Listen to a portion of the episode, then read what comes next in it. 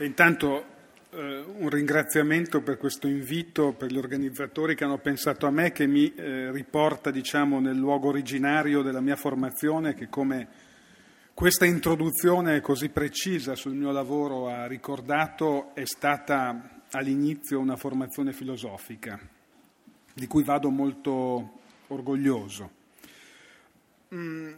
Si sono citati seminari.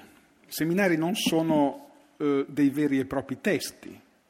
Jacques Lacan per quasi 30 anni, tutte le settimane, si rivolgeva a un pubblico eterogeneo e crescente nel corso degli anni, parlando. I seminari nascono dalla trascrizione della parola viva di Lacan.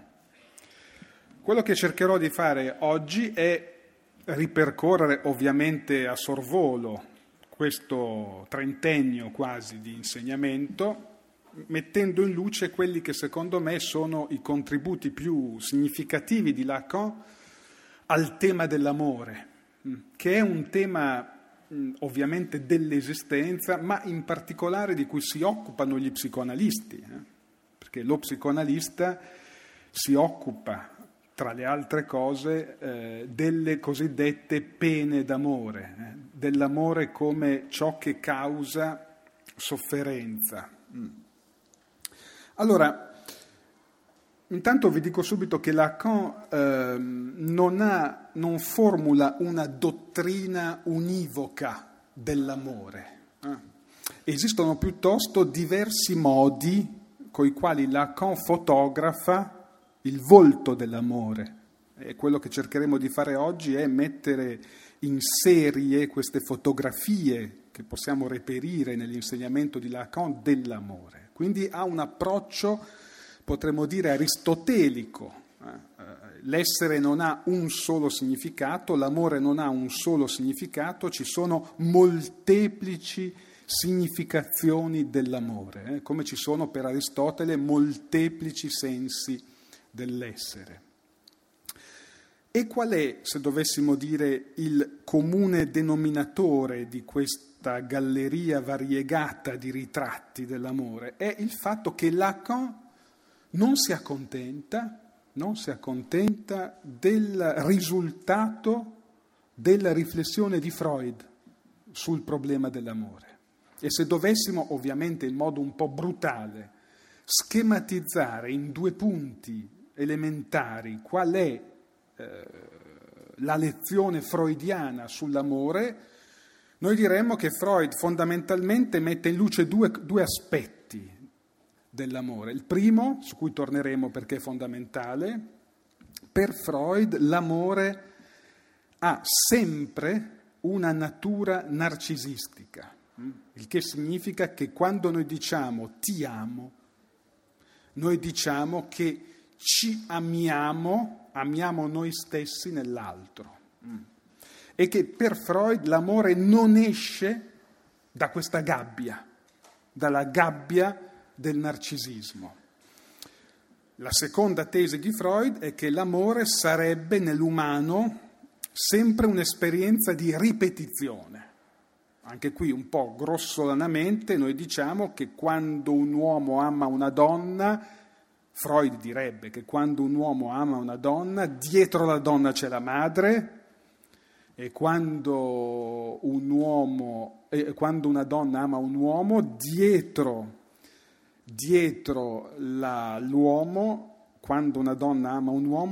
l'uomo c'è ancora la madre, mi verrebbe da dire. E questo è il grande problema.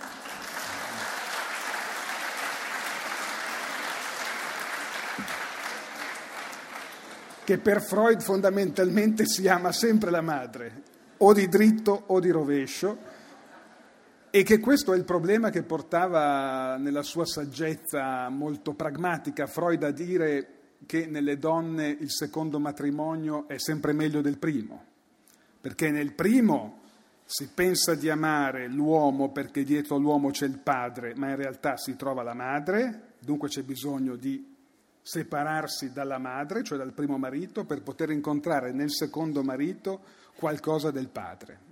Ma questo lo dice Freud e quindi lo lasciamo, diciamo, con beneficio di inventario. Ma insomma le due tesi sono: si ama sempre noi stessi, prima tesi, quindi quando dico ti amo in realtà sto dicendo che voglio il mio bene attraverso di te. Seconda tesi, l'amore è sempre una ripetizione, cioè è sempre in rapporto a fantasmi che si strutturano e provengono dalla nostra infanzia. Ecco, Lacan cerca, vedremo oggi come, di uscire dalla gabbia, diciamo, dalla gabbia freudiana, se posso dire così, mostrandoci che ci può essere amore per il nuovo.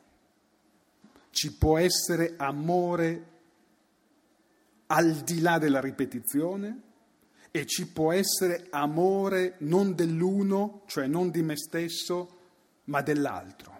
E questi sono i due grandi movimenti che Lacan compie rispetto al pensiero di Freud.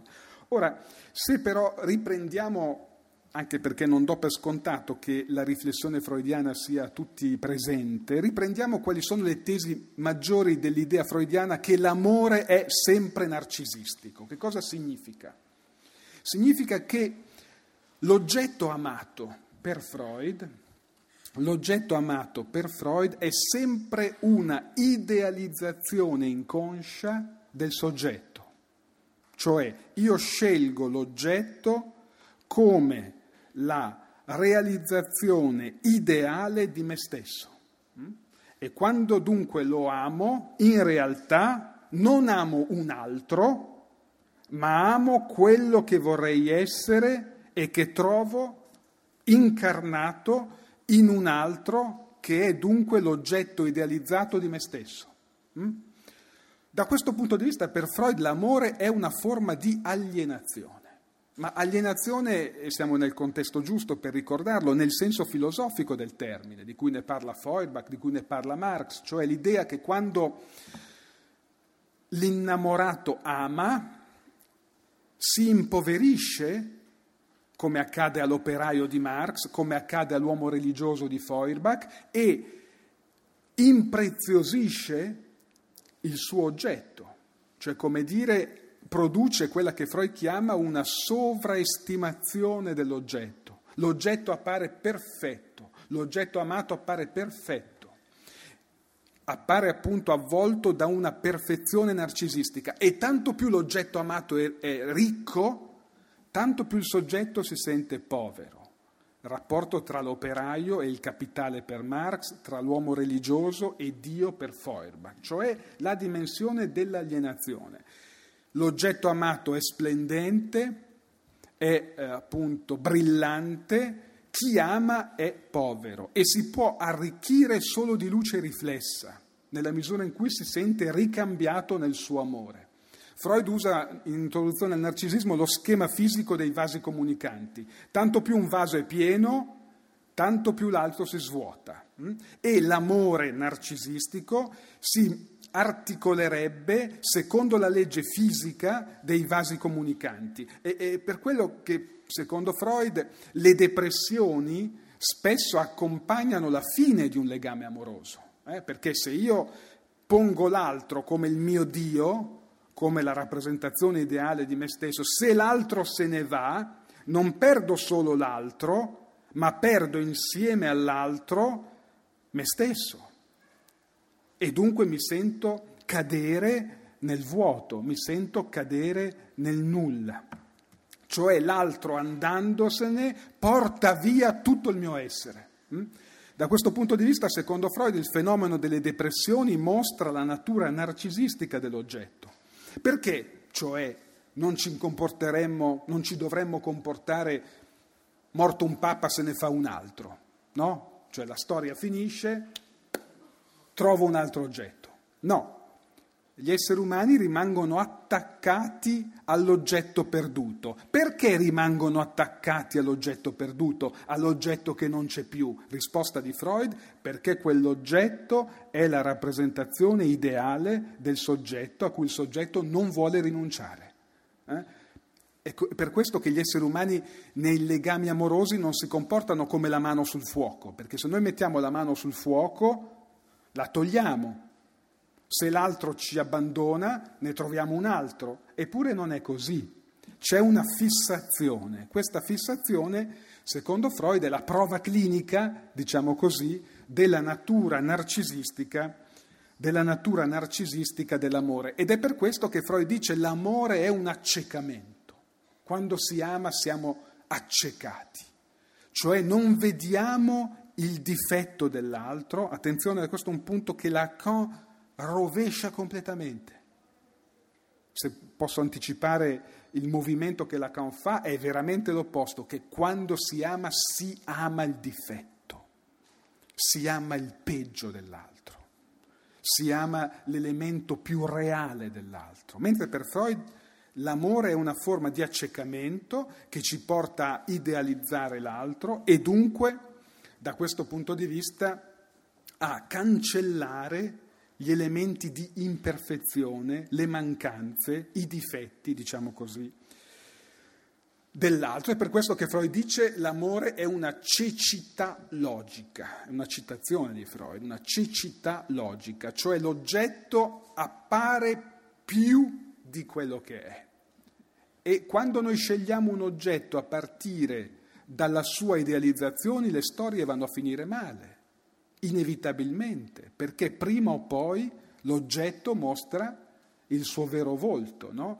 E sono tutti quegli innamoramenti di cui possiamo seguire, soprattutto d'estate per chi ne ha voglia e tempo, sui gossip, il passaggio rapidissimo da una storia all'altra, da un oggetto all'altro, no? Finché l'oggetto brilla va bene, poi l'oggetto mostra il suo lato opaco, trova un altro.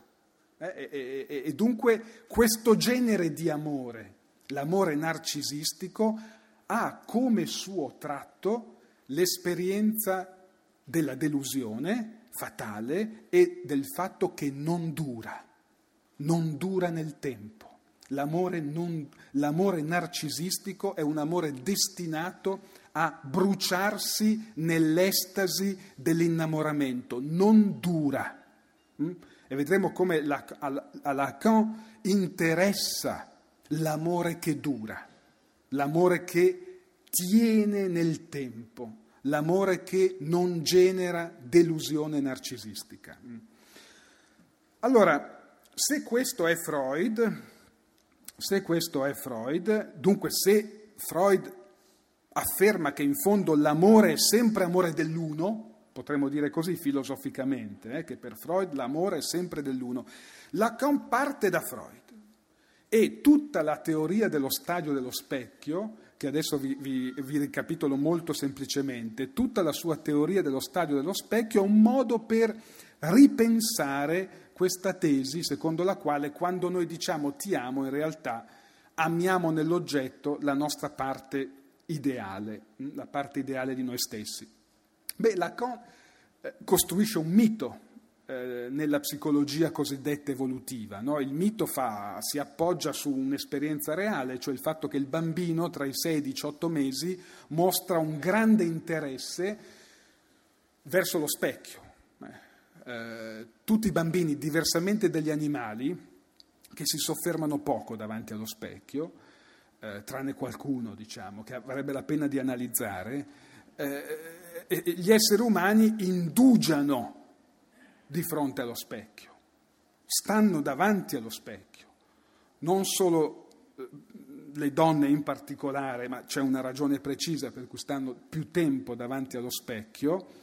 Lacan dice nel bambino noi assistiamo all'emergere di questa passione originaria per l'immagine di sé.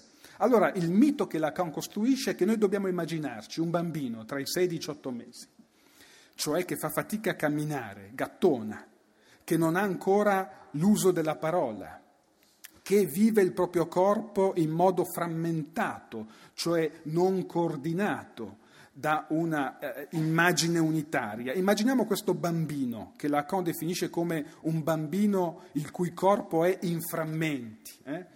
Questo bambino che dipende in tutto dall'altro, che improvvisamente si trova davanti alla sua immagine riflessa allo specchio.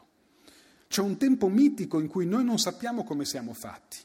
Quando a un bambino molto piccolo fate vedere una fotografia in cui c'è la mamma, il papà, i fratelli e lui stesso, il bambino riconosce tutti, rispondendo col sorriso, ma non riconosce se stesso. C'è un tempo in cui noi non sappiamo come è la nostra immagine. È solo lo specchio, quello che Lacan chiama l'état du miroir, lo specchio, che ci restituisce la nostra identità. Quindi noi vediamo a un certo punto come è fatto il nostro volto, ma lo specchio ce la restituisce in modo idealizzante. È per questo che il bambino risponde all'immagine che sorge allo specchio col sorriso, con quello che Lacan chiama in una bella immagine traffichio giubilatorio, l'eccitazione del bambino che si vede sorgere allo specchio, il trambusto erotico del corpo che il bambino con cui il bambino risponde alla sua immagine che sorge allo specchio. Ecco, questa immagine dunque è un'immagine ideale. Il bambino è dissociato, discordante, frammentato, dipende in tutto dall'altro e trova invece allo specchio la sua rappresentazione ideale. Ecco il modo in cui Lacan ripensa il mito di Narciso. Ama quell'immagine ideale, retta, verticale, e la pone come un suo ideale che perseguirà, Lacan dice, per tutta la vita. Voler essere questa immagine ideale di me stesso che io ho visto in un momento mitico rappresentarsi allo specchio. Con un problema però, che nella misura in cui nessuno di noi, e questo le donne lo dimostrano più, diciamo, con più evidenza, questo dato della struttura, nel momento in cui nessuno di noi potrà coincidere con quell'immagine, noi non possiamo essere quell'immagine, non possiamo afferrare quell'immagine, non possiamo coincidere con quell'immagine. Ecco, nella misura in cui nessuno di noi potrà coincidere con l'immagine ideale di se stesso, quell'immagine diventerà oggetto d'odio, diventerà oggetto di aggressività. Noi detestiamo, entriamo in una relazione aggressiva, invidiosa, chi in realtà inconsciamente amiamo. Noi detestiamo, entriamo in una relazione di aggressività invidiosa, chi in realtà abbiamo idealizzato eroticamente. Questo si vede bene, per esempio, nella storia dei fratelli, i fratelli che Caino e Abele. Caino e Abele è uno dei grandi miti in cui l'amore sfocia nell'aggressività. Ed è per questo che l'amore narcisistico per la mia immagine può scompensarsi nell'odio più feroce. Tutti gli episodi, gran parte degli episodi di violenza, fino al limite del femminicidio, hanno come fondamento l'amore narcisistico. Cioè non il rispetto e il riconoscimento dell'altro, ma il fatto che l'altro è la rappresentazione ideale di me stesso. E quando dice me ne vado, no, tu non puoi, perché tu mi porti via, dunque ti ammazzo. Perché il mondo, se tu te ne vai, rimane privo di senso, perché porti via andandotene anche un pezzo del mio essere. Quindi diciamo, la cosa interessante è che l'innamoramento narcisistico è sempre intramato, sempre mescolato, Freud usa un bel termine, sempre impastato con l'odio e l'aggressività. Questo genere di amore, questa prima fotografia dell'amore è chiaramente una fotografia patologica. L'amore narcisistico è un sintomo dell'uomo, è un sintomo dell'uomo. E Lacan lo chiamerebbe amore immaginario, amore per l'immagine, cioè amore per la mia stessa immagine, che l'altro appunto mi restituisce. Definisce addirittura il narcisismo in una bella espressione, una concupiscenza mentale, concupiscenza mentale. Ecco, tutto lo sforzo che Lacan fa, da questo momento, se volete il seminario 1 in avanti, cioè per gli altri 20 e rotti seminari, è di portare il ragionamento sull'amore al di fuori, al di là di questa gabbia, cioè andare andare oltre Freud. E che cosa c'è oltre Freud? Che cosa c'è oltre l'amore narcisistico per la nostra immagine? Che cosa c'è oltre l'odio che si mescola all'amore? Che cosa c'è oltre Lacan conia questo neologismo difficile ma che ora abbiamo capito? Cosa c'è oltre l'odio-amorazione? Odio-amorazione. Ti amo in quanto tu sei l'ideale di me stesso, ma nella misura in cui io non ti posso raggiungere, io ti odio, ti detesto. Ecco, che cosa c'è oltre questa rappresentazione dell'amore? Beh, ci sono due cose. Da una parte c'è una versione simbolica dell'amore, di cui vi parlerò fra poco, e dall'altra, ancora più interessante, c'è una versione reale dell'amore. Noi finora abbiamo visto l'amore immaginario. Vi ricordo che simbolico, immaginario e reale sono i tre grandi registri su cui Lacan ha costruito tutta la sua sofisticatissima teoria del soggetto, ma qui non ci interessa. Ci interessa vedere che cosa è amore simbolico. In che senso, cioè, l'amore può amare, può significare non semplicemente amarmi. In che senso amare può non essere semplicemente amarsi? E allora, per arrivare a questo punto, ricordiamo che secondo Lacan ci sono due grandi dimensioni della vita, che la vita umana si manifesta in due grandi e fondamentali dimensioni. La prima dimensione in cui la vita si manifesta, in cui la vita umana si manifesta, è la dimensione del grido. La vita viene alla vita, la vita viene alla vita attraverso il grido. Un bambino quando nasce grida. E che cos'è un grido? Che cos'è il grido che tutti noi siamo stati nel momento in cui siamo entrati nella vita? Che cos'è un grido? Per Lacan il grido è la radice ultima della parola. Il grido è una invocazione, un appello. Possiamo esagerare nel dire che il grido è una preghiera, che l'essere umano viene al mondo attraverso il grido, e il grido è una preghiera rivolta all'altro, cioè fammi sentire, questo è il grido, fammi sentire che non sono solo nella notte, fammi sentire che la mia esistenza non è un'esistenza abbandonata. Noi veniamo al mondo, Lacan dice, attraverso l'esperienza traumatica dell'abbandono assoluto. Tutti noi abbiamo sperimentato originariamente, nel momento anche del quello che alcuni psicoanalisti chiamano il trauma della nascita. Il trauma della nascita è esperienza dell'abbandono assoluto, esperienza di uno scoperchiamento, di una esposizione, di una gettatezza fondamentale. Essere soli nel buio della notte. Ecco, allora, se la vita si manifesta come grido, come appello, come preghiera, come parola, come invocazione, è necessario che qualcuno risponda al grido. È necessario che qualcuno ascolti il grido. È necessaria quella figura che Freud, nel progetto per una psicologia, definiva come figura del soccorritore, l'altro come soccorritore. Certo, i genitori innanzitutto. I genitori sono una incarnazione dell'altro come soccorritore, cioè, potremmo dirlo biblicamente, no? Come Abramo, quando viene interpellato da Dio, risponde «Eccomi». Ecco, se dovessimo dire qual è la risposta dell'altro, diciamo pure del genitore, che dà senso al grido e trasforma il grido in domanda d'amore, questa risposta è eccomi, non sei solo nella notte, non sei perso nel buio della notte.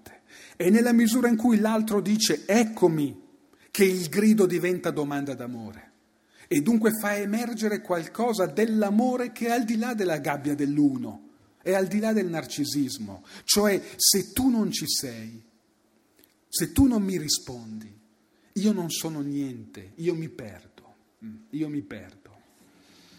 E allora potremmo dire che l'amore simbolico è la possibilità di rispondere alla l'appello alla invocazione della parola. E Lacan lo dice in modo molto preciso quando ci dice che la parola, il mistero della parola umana, il significato stesso della parola, non è mai nella parola, ma è nell'ascolto dell'altro.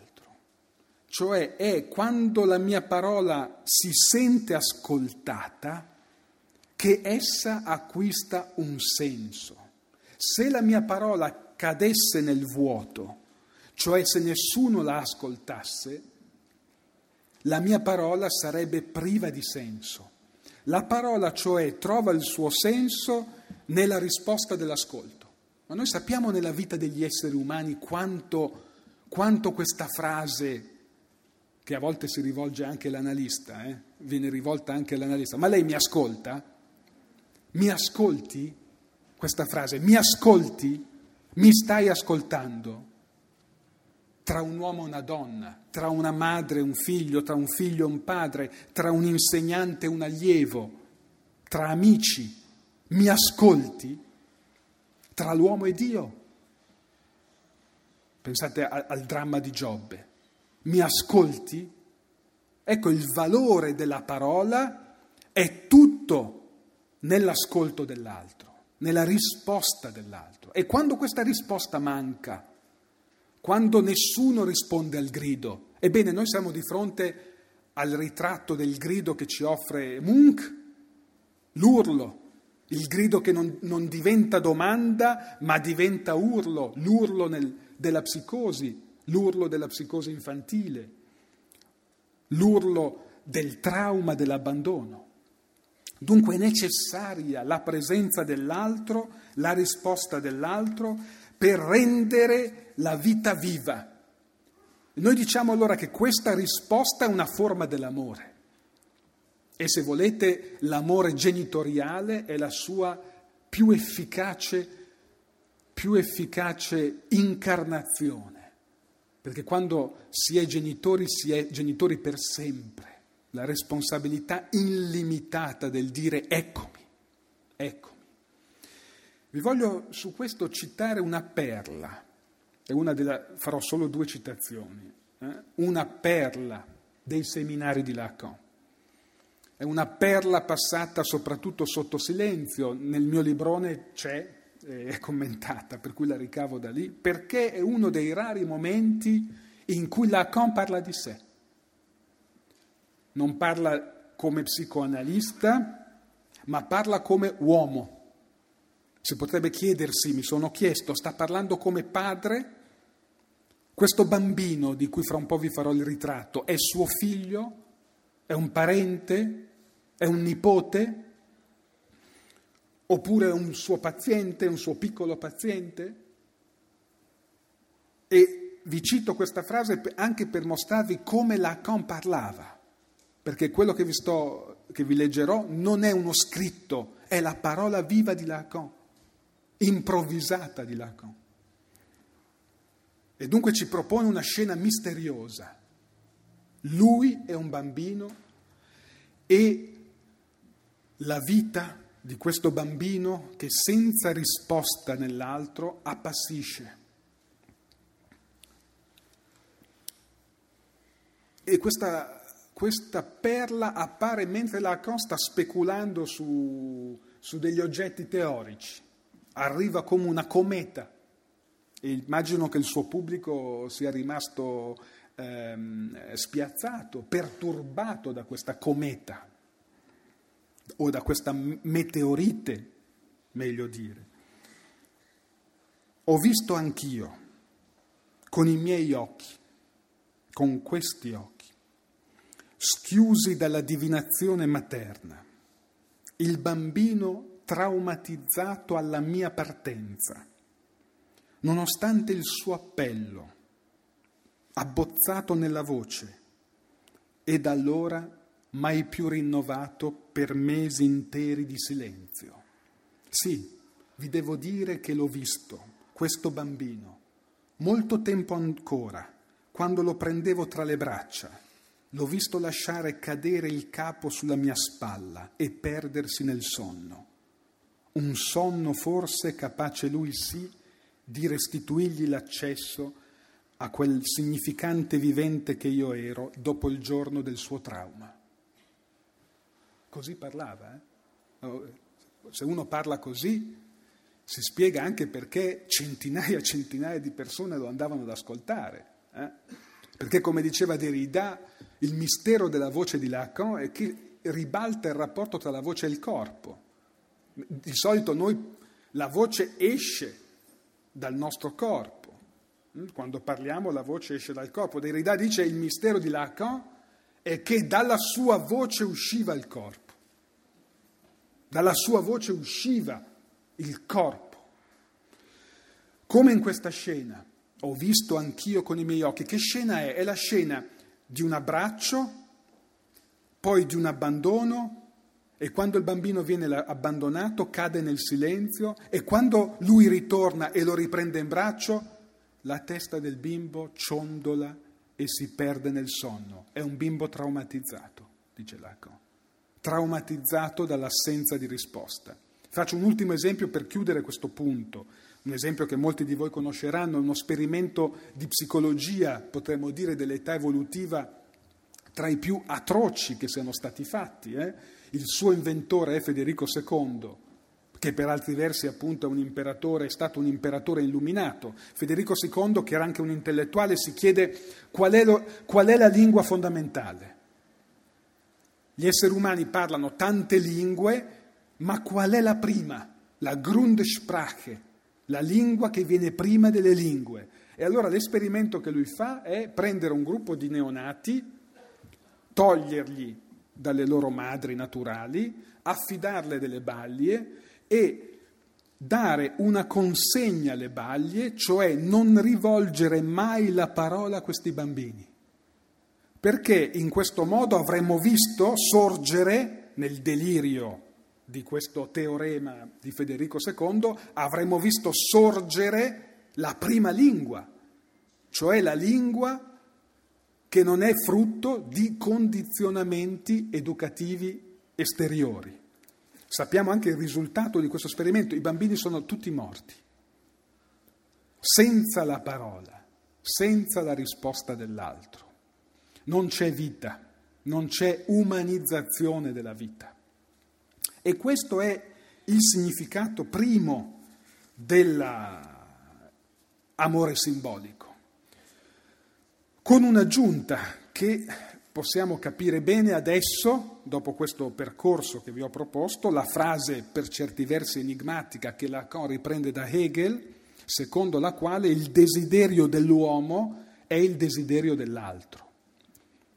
Significa che il desiderio dell'uomo non è desiderio di avere qualcosa dall'altro, non è desiderio di una parte del corpo dell'altro, non è desiderio, diciamo così, di godere dell'altro, ma è desiderio del sentirsi desiderati dall'altro, è desiderio del desiderio, è desiderio di desiderio. I bambini, per esempio, lo mostrano molto bene: desidero avere un posto nel tuo desiderio, e per questo gioco a nascondino. Mi faccio sparire e finché giocano a nascondino va bene. Il problema è quando la posta in gioco si alza, come nell'anoressia infantile grave. Mi faccio sparire, cioè mi faccio morire, per vedere qual è il posto che ho in te. Cioè, Lacan dice, il fantasma primario del bambino, di tutti i bambini, si può sintetizzare nella frase: tu puoi perdermi, puoi vivere senza me.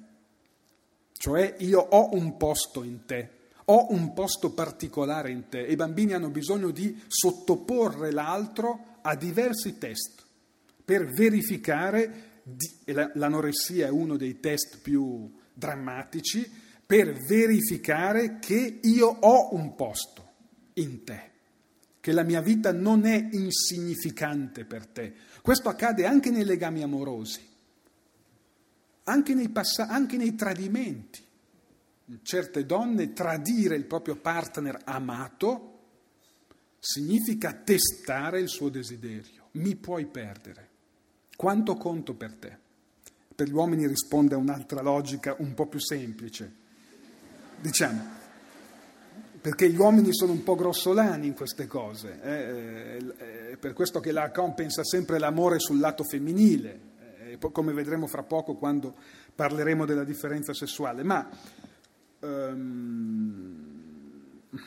allora, mi sembra di avervi spiegato bene la dimensione simbolica dell'amore. Adesso facciamo un passo verso la dimensione, un'ultima sosta, che nel seminario 4 voi trovate delle lezioni straordinarie che Lacan dedica al dono materno. Lacan ci dice, sì, noi possiamo pensare che la madre sia un contenitore, come pensano gli psicoanalisti anglosassoni a lui contemporanei, no? Che la madre sia holding, cioè l'abbraccio che infonde sicurezza nel figlio, ma non è questo che conta. La cosa che più conta nel dono materno è far sentire che esistono due madri. La madre, potremmo dire così, la madre del seno, che è la madre delle cure, che è la madre che soddisfa il bisogno, che è la madre della presenza, che è la madre dell'attaccamento, direbbero oggi alcuni psicologi dell'età evolutiva.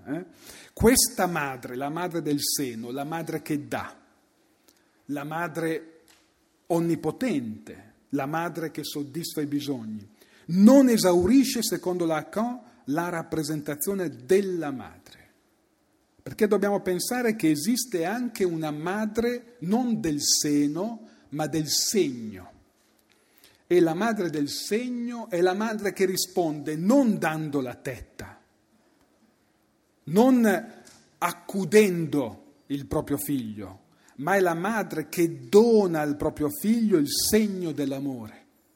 E qual è il segno dell'amore? Il segno dell'amore è il dono della propria mancanza, non della tetta, di qualcosa che io ho, ma ti amo nella misura in cui ti do quello che non ho.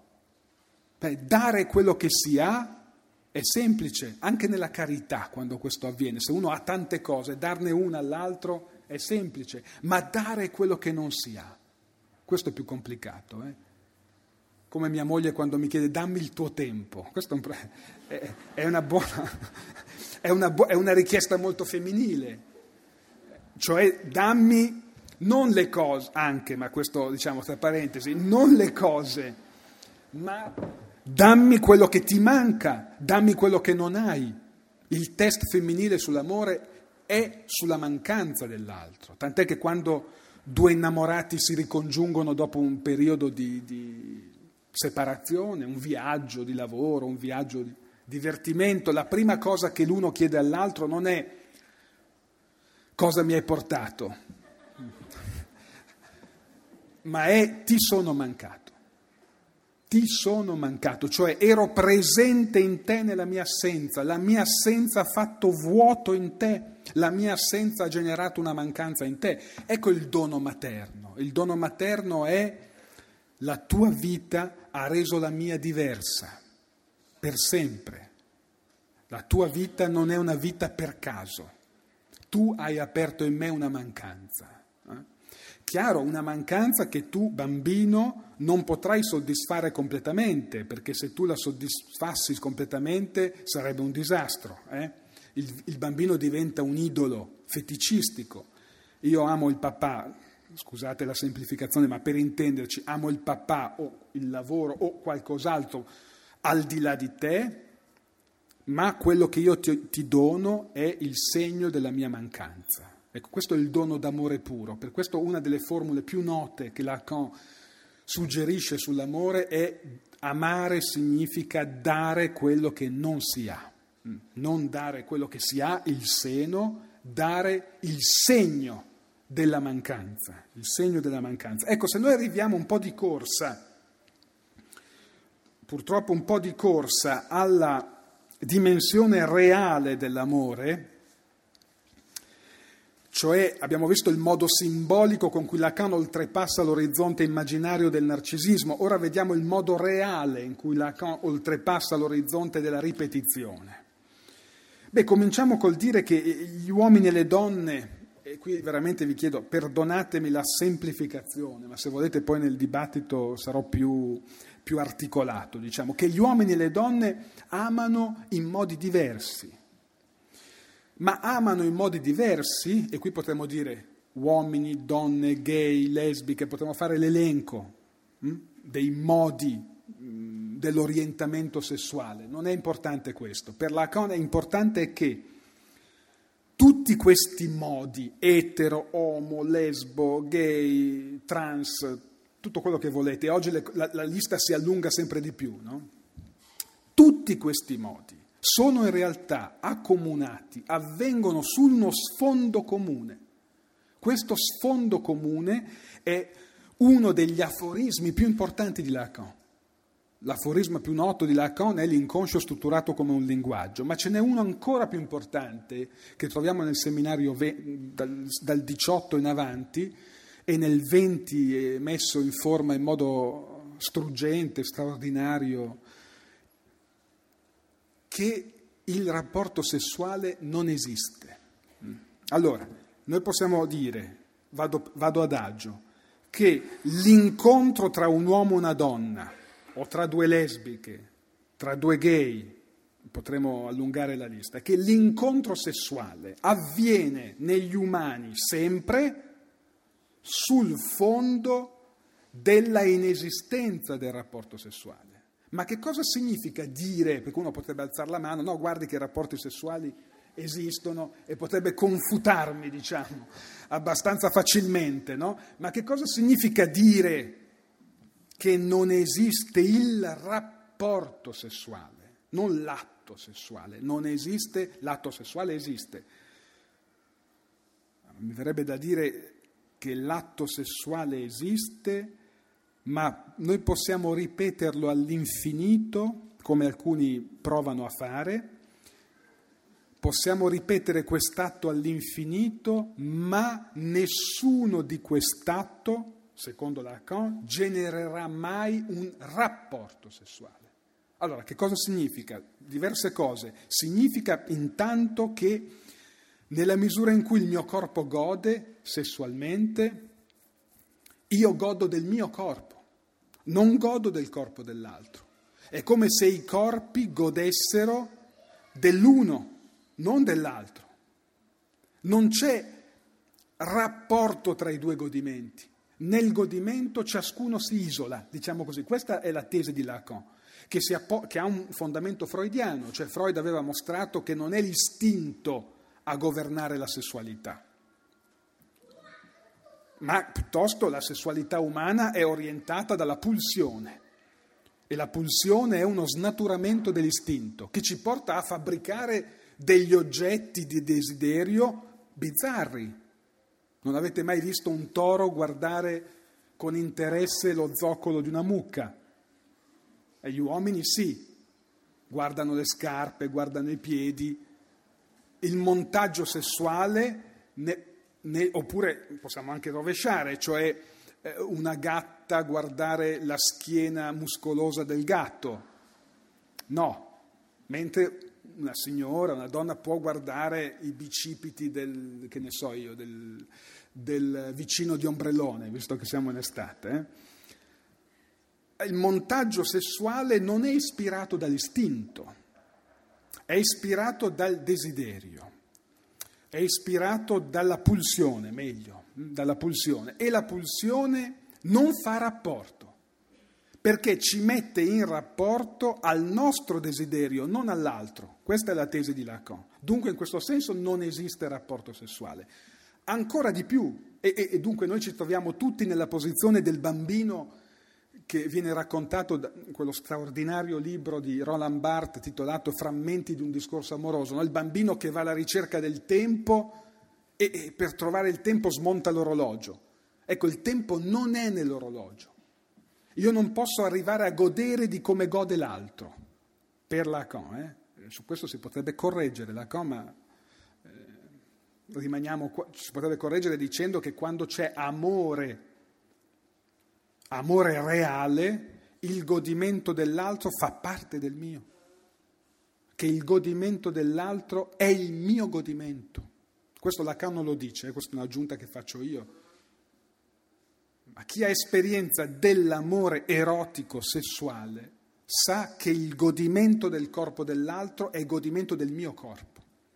Lacan non direbbe questo, Lacan direbbe che i godimenti sono separati e che non si può scrivere il rapporto. E dunque questa situazione è aggravata, diciamo così, ancora di più dal fatto che l'uomo e la donna entrano nell'amore, amano in modo profondamente diverso.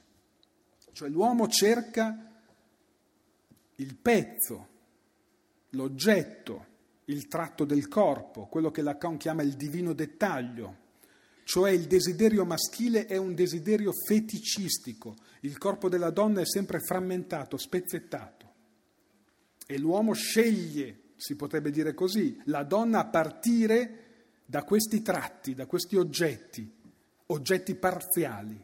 Il desiderio erotico si fissa su questi oggetti, che poi negli uomini non c'è molta fantasia, sono sempre quelli. Viceversa, il desiderio femminile è innanzitutto desiderio di essere amata, è l'amore che rende possibile il godimento, secondo Lacan. Nel femminile l'amore, cioè il sentirsi unica per l'altro, è la condizione di accesso al corpo erotico. Oggi potremmo dire che anche questo è cambiato, che anche le ragazze, per esempio, entrano nel rapporto sessuale con la disinvoltura e la disinibizione tipica del maschio, ma questo secondo me non è un avanzamento, anzi è un problema. Quando si dissocia l'amore dal sesso è sempre un problema, è sempre un problema. Ma dunque, allora, ci troviamo di fronte, si potrebbe dire così, a due idiozie. Da una parte l'idiozia femminile, che a volte troviamo anche negli uomini, Ci sono uomini che a volte sono più femminili delle donne. L'idiozia femminile sarebbe mi ami, sarebbe portare all'infinito questa domanda, mi ami? E qualunque risposta è insufficiente a rassicurare il soggetto. Mi ami. E l'idiozia maschile è, come dire, non vorrei essere volgare, ma la porta deve essere sempre aperta. Porta è aperta. Bussare sempre alla porta, che la porta si deve sempre aprire. Il desiderio femminile ruota attorno al segno d'amore, il desiderio maschile ruota attorno al pezzo e dunque non c'è conciliabilità. Questo è un altro modo di dire che non esiste il rapporto sessuale, cioè che la sessuazione femminile è alternativa a quella maschile e dunque incompatibile, e questo genera il fatto che non ha mai funzionato tra l'uomo e la donna e secondo Lacan non funzionerà mai. E questo rende il mestiere dello psicanalista fruttuoso.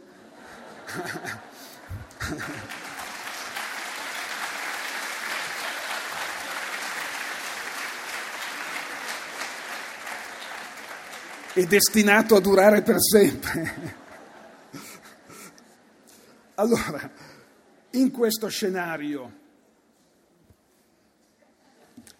arrivo quasi a... In questo scenario... che sto un po' comprimendo delle cose che volevo dirvi con più calma, ma insomma arrivo al punto centrale che poi è quello che mi interessa di più, dedico gli ultimi 5 minuti a questo.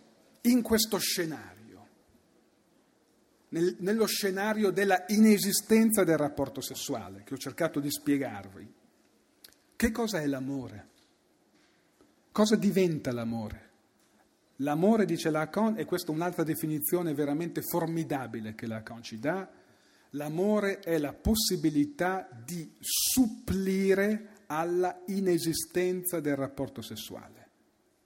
Dobbiamo tradurre cosa significa questo, supplire alla... non realizzare il rapporto, perché il rapporto è irrealizzabile, ma supplire. cioè entrare in rapporto al non rapporto. E cioè, lo voglio dire con parole ancora più semplici, la condizione che diventi possibile un rapporto è nella capacità di sopportare la propria solitudine. La sopportazione della solitudine è la condizione del rapporto erotico, altrimenti il rapporto erotico diventa uno scongiuro della solitudine e ricade nella gabbia del narcisismo. Molti passaggi all'atto violenti, soprattutto maschili, nel femminicidio, per citare quello più drammatico, è generato da questo, cioè dalla incapacità di sopportare la solitudine. Se te ne vai, muoio, dunque ti ammazzo. Niente legittima questo, questa è non è l'amore, è la profanazione dell'amore. È la distruzione dell'amore, ma questa è la logica narcisistico-depressiva che ha fondamento di uno degli atti più orribili che si possano compiere, appunto quello del femminicidio. Ma nell'amore come supplenza alla inesistenza del rapporto sessuale voglio mettervi in luce qualcosa, molto rapidamente perché il mio tempo è quasi esaurito. Intanto Lacan si chiede, ma quando davvero amiamo?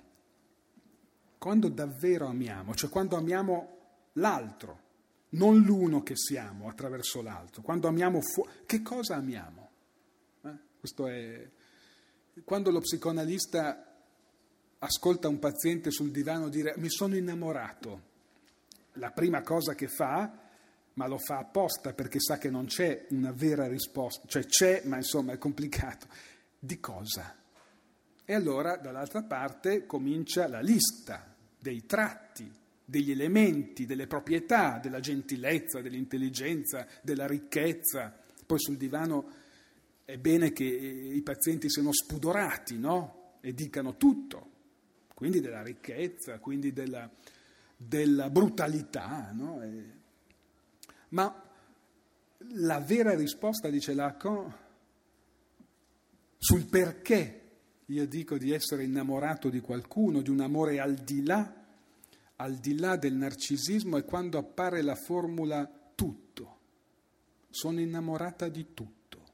Tutto vuol dire quello che uno fa, quello che uno è, le sue dita, il colore dei suoi capelli, il difetto del suo naso, il suo odore, tutto. Tutto vuol dire la particolarità più particolare, intraducibile dell'altro, non l'ideale narcisistico, tutto. Amo tutto di lei, non c'è niente che non ami. E nella misura in cui io posso dire questo, emancipo l'amore dalla idealizzazione narcisistica, perché amo di lei anche il suo limite. Amo il suo limite, innanzitutto. Amo la sua mancanza, amo la sua imperfezione, innanzitutto. Allora, questo comporta il fatto, se amare l'altro significa amare tutto dell'altro, cioè il suo, Lacan lo dice in un altro modo molto bello, il suo nome. L'amore è sempre amore del nome. Cioè, non esiste amore dell'amore. Nella misura in cui amare significa amare l'altro nella sua particolarità e nella misura in cui c'è amore, quando io posso dire amore di tutto, significa che non c'è amore astratto, amore della vita, amore dell'amore, che c'è l'amore di Valentina, cioè di un nome che diventa un corpo e dunque diventa insostituibile. Questo è l'altro punto. Cioè un'altra condizione dell'amore reale, che l'amore dura nel tempo, perché l'altro è diventato insostituibile, intraducibile. L'amore, dice Lacan, è amore del nome in quanto il nome è intraducibile, il nome proprio, è intraducibile in qualunque altra lingua, rimane sempre lo stesso.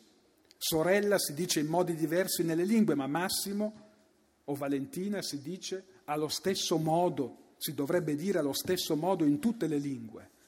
L'amore è un corpo che non è più il corpo feticistico, perché i bei seni, che sono un assillo frequente, diciamo, nel fantasma maschile, si trovano in tanti corpi. ma il nome proprio, amare il nome proprio significa amare quella singolarità e dunque quei segni in quanto appartengono a quella singolarità. E allora l'amore dura, è per questo che Lacan dice: qual è la formula dell'amore che dura? Ancora, ancora, ancora, ancora, ancora lo stesso, non altro, non il nuovo, non il pezzo, ancora lo stesso, ancora. In francese significa ancora, ma anche un corpo, quel corpo, ancora. Ancora è il nome dell'amore, cioè la possibilità, quando c'è questa gioia, quando c'è questo miracolo, il miracolo dell'amore, l'incontro contingente con qualcosa che dura. Dunque io esagero dicendo quando c'è il miracolo di eternità, perché per questo quando ci si ama davvero gli amanti vorrebbero fosse per sempre. Tutti i grandi amori sono per sempre, è per questo che gli amanti interpellano gli astrologi dopo essersi incontrati. Quanto durerà? Mi dica, sarà come il pianeta che ritorna sempre lo stesso. Quanto durerà? L'amore reale è l'amore che dura, è l'amore per sempre, è l'amore che trasforma lo stesso sempre in nuovo. Grazie.